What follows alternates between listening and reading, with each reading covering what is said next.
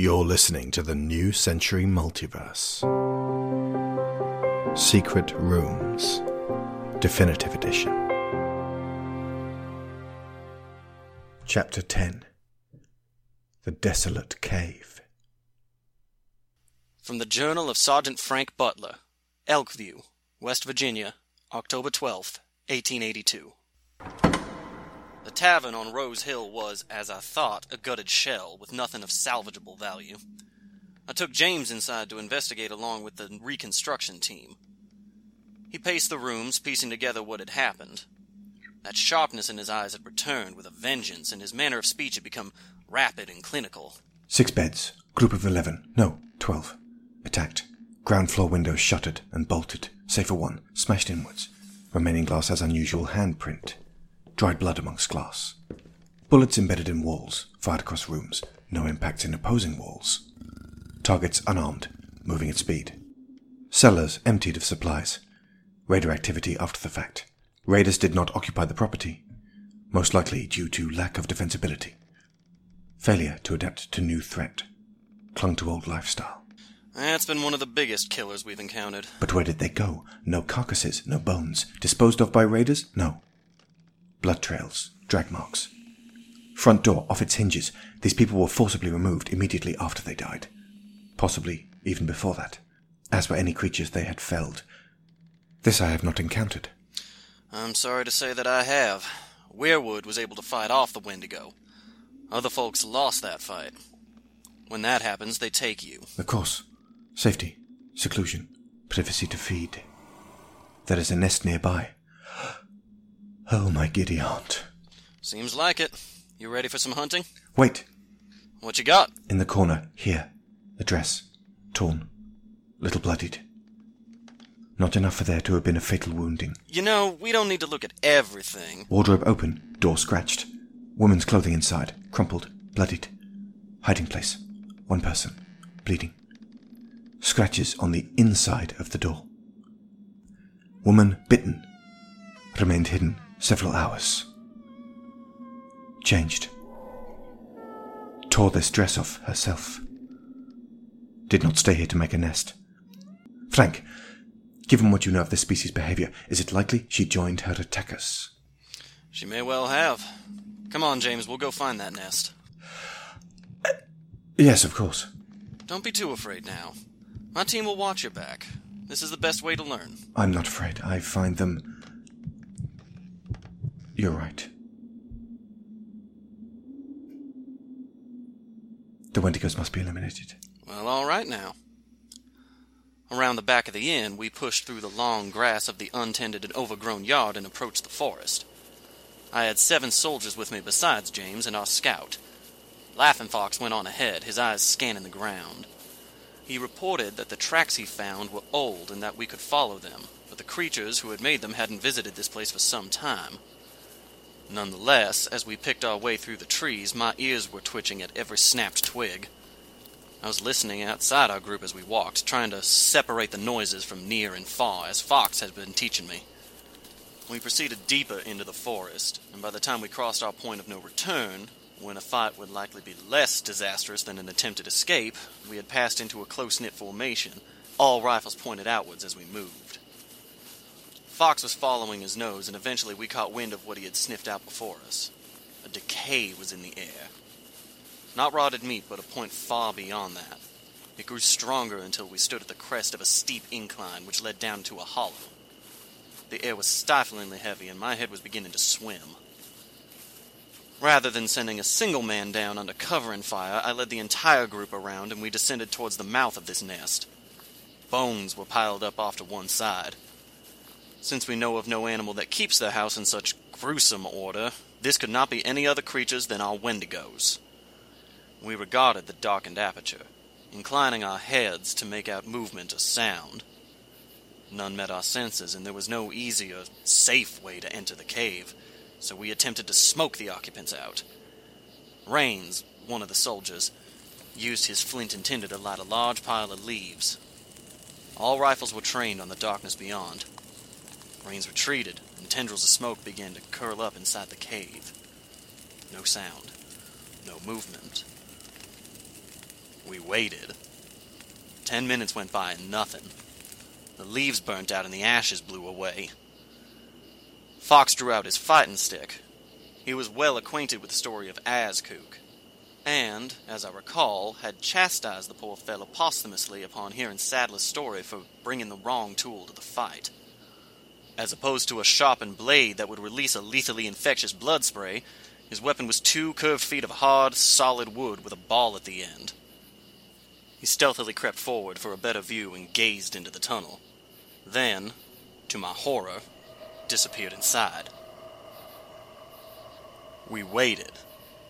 I motioned three men to approach with me, unhooking our clementines as we went. A shape appeared from the shadows. It was Fox. He waved us in, and we heaved a sigh of relief. Inside the cave, the air was rank, and we were doubly glad of the scarves we had already been using. I could make out in the torchlight the decrepit remains of what were clearly some long dead wendigos. James crouched beside them, scanning the bodies. They were emaciated and stick thin, their mouths open, gasping for a final breath. There were seven in total, but James gave a start when he found one propped in a corner. Tresses of blonde hair still attached to her head. James's eyes had fallen on what the female was holding to her. A child. She had a child. Look at its proportions. This is not a human. They can breed. Yes, they can. Why was this nowhere to be found in the handbook? This changes everything. James, this isn't the. They starved to death, yes? But your book states clearly that they become ravening beasts in this state, that with no other food source they will eat one another in a frenzied bid for survival. Yet, here you can clearly see that given no other choice, they did not. All right, fellas, clear out of here. Frank, Sergeant Butler, wait. You knew about this already. Why hasn't this kind of situation been recorded? It has been recorded. The part about them becoming all the more fierce when they're starving is accurate, and I've seen them feed on one another with my own two eyes. The book didn't lie. This is a complex situation, and we need to deliver people simple facts. They don't choose to include information like this because it confuses people. Washington doesn't want anyone to think about them a whole lot. Well, I've been doing some nonetheless. This is a developed, maybe even a developing species. Can you see the living arrangements they have here? Social groups, families. Your book focuses on wiping them out like vermin. Well, what would you do?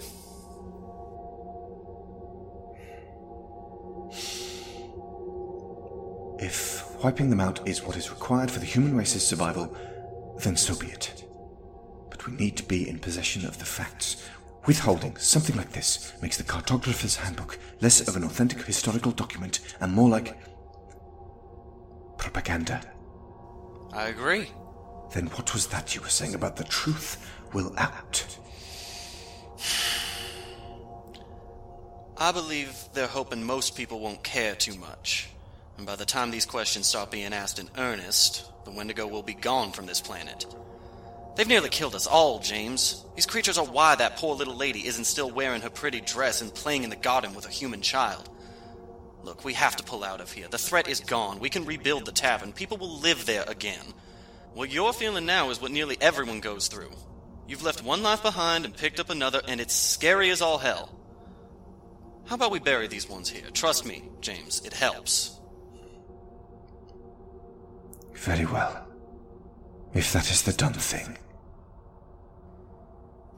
James was silent for the rest of our time, giving only short, polite responses when necessary. I let him stew. I've seen far too many people break open when you push them on something like this. He hung around the cave a little longer and made some notes in his journal. And eventually, we rejoined the forest trail back to Rose Hill. From the Journal of Captain Annie Oakley, Elkview, West Virginia, October 12th, 1882. I spent the day detailing the maps and information Butler and I had accrued during our excursion and conveying it down the wire. I marked Weirwood as a prime example of an outpost and suggested they be consulted in terms of managing and resettling the emptied surrounding towns, even possibly warranting a telegraph point. It's remarkable that they held out for so long without support or trade. That's the kind of story we want telling, especially their sober acceptance of reunification. I really do want to see their story in the second edition. Hearts and minds, Mr. Arlington. Hearts and minds. Abigail came to see me, cap in hand, not one hour ago. It's strange. When she's calm, I can see mannerisms of speech and gesture and familiar aspects of Catherine Holloway in there. She must have been like a mother to this one, and her influence is definitely there. To a point. While Holloway burned with a cold, controlled fire, this one is flaming hot. Hello, Captain Oakley. Abigail? I have an official request here for my transfer to the Southern Procession of the 12th Company, starting at 8 a.m. tomorrow morning. I plan to break away from the group after a number of miles. There's been no reconnaissance yet of the area around the New River south of Fayetteville, and my familiarity with the area puts me in an advantageous position to guide a small team around the terrain and then return to this camp thereafter, having gained accurate and up to date recordings of the habitations there. You want to see your hometown? In. Yes, ma'am. That may indeed be part of it, but considering my limited supply of geographical knowledge, I can be of best use there, and I can recommend you utilize these here memories while there are. Still fresh. You already know we can't be going off whenever and wherever we please, Abigail. It ain't about pleasing me, Captain. This here's about being sure either way whether the town of my birth is of strategic use to the reunified states. In doing so, I will also be squaring away any remaining affairs of my past to thus make me a better fighting and negotiating machine for the military. Mm. And while my orders may set me to patrolling uncharted areas that Washington has indeed put on our schedule, or tending to leafy vegetables, it is more advantageous to the unit if that time is spent establishing a possibly very useful outpost. Clearwater, right? Yes. Do you recall the rough population? 147, and all of them were rough. You grew food there? We grew apples, tobacco, and hay, all of which I know we need. You a big tobacco chewer? Everybody's got a hungry horse. Ain't that the truth? Your mama make you apple pie? Best in town, did yours? Not once. You let me go, and I'll bring you back one, provided she's still among the living. All right. Deal. Really? For a pie? Yeah. You make a good enough case for yourself, and we're short on ours. I don't have time to let you grow humble when they're moving out tomorrow. I got one condition, though. Name it. I'm coming with you. You must really want that pie. It's not about the pie. That just sweetened the deal. It was you talking about bringing me one back that turned my mind to how you'd handle things as a cartographer. You want control. You wanted it during the firefight, and you tried to take it. I want to see what happens when somebody gives it to you freely. So once we're there, you're in charge. What? You heard me. I'm throwing you in the deep water. Hope I'm not disturbing anything. I don't know what to say. Say good night, Captain. Thank you. And take your leave. Thank you, Captain. Good night. What was that about? We're going out with the 12th tomorrow morning to see if her hometown is still there. I see. I know it's against the rules, but she was pretty good with the back and forth negotiations. I want to cultivate that in her. Lord knows she needs it. Otherwise, I don't even know if being a soldier would be right for her. She's so angry, it, it gets in the way of her right thinking. I guess if she could put that in the ground, she might actually be a pretty good cartographer. Can you come with us?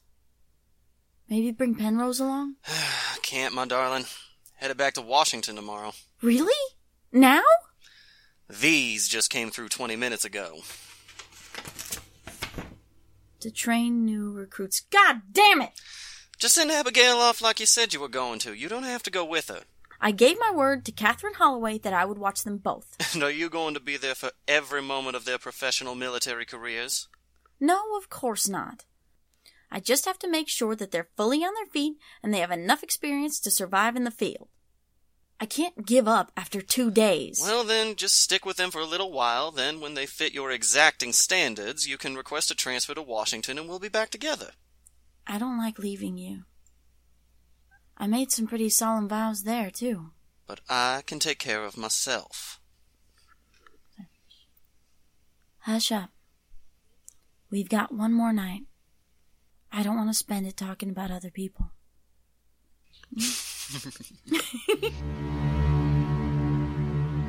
You have been listening to episode 10 of Secret Rooms The Desolate Cave.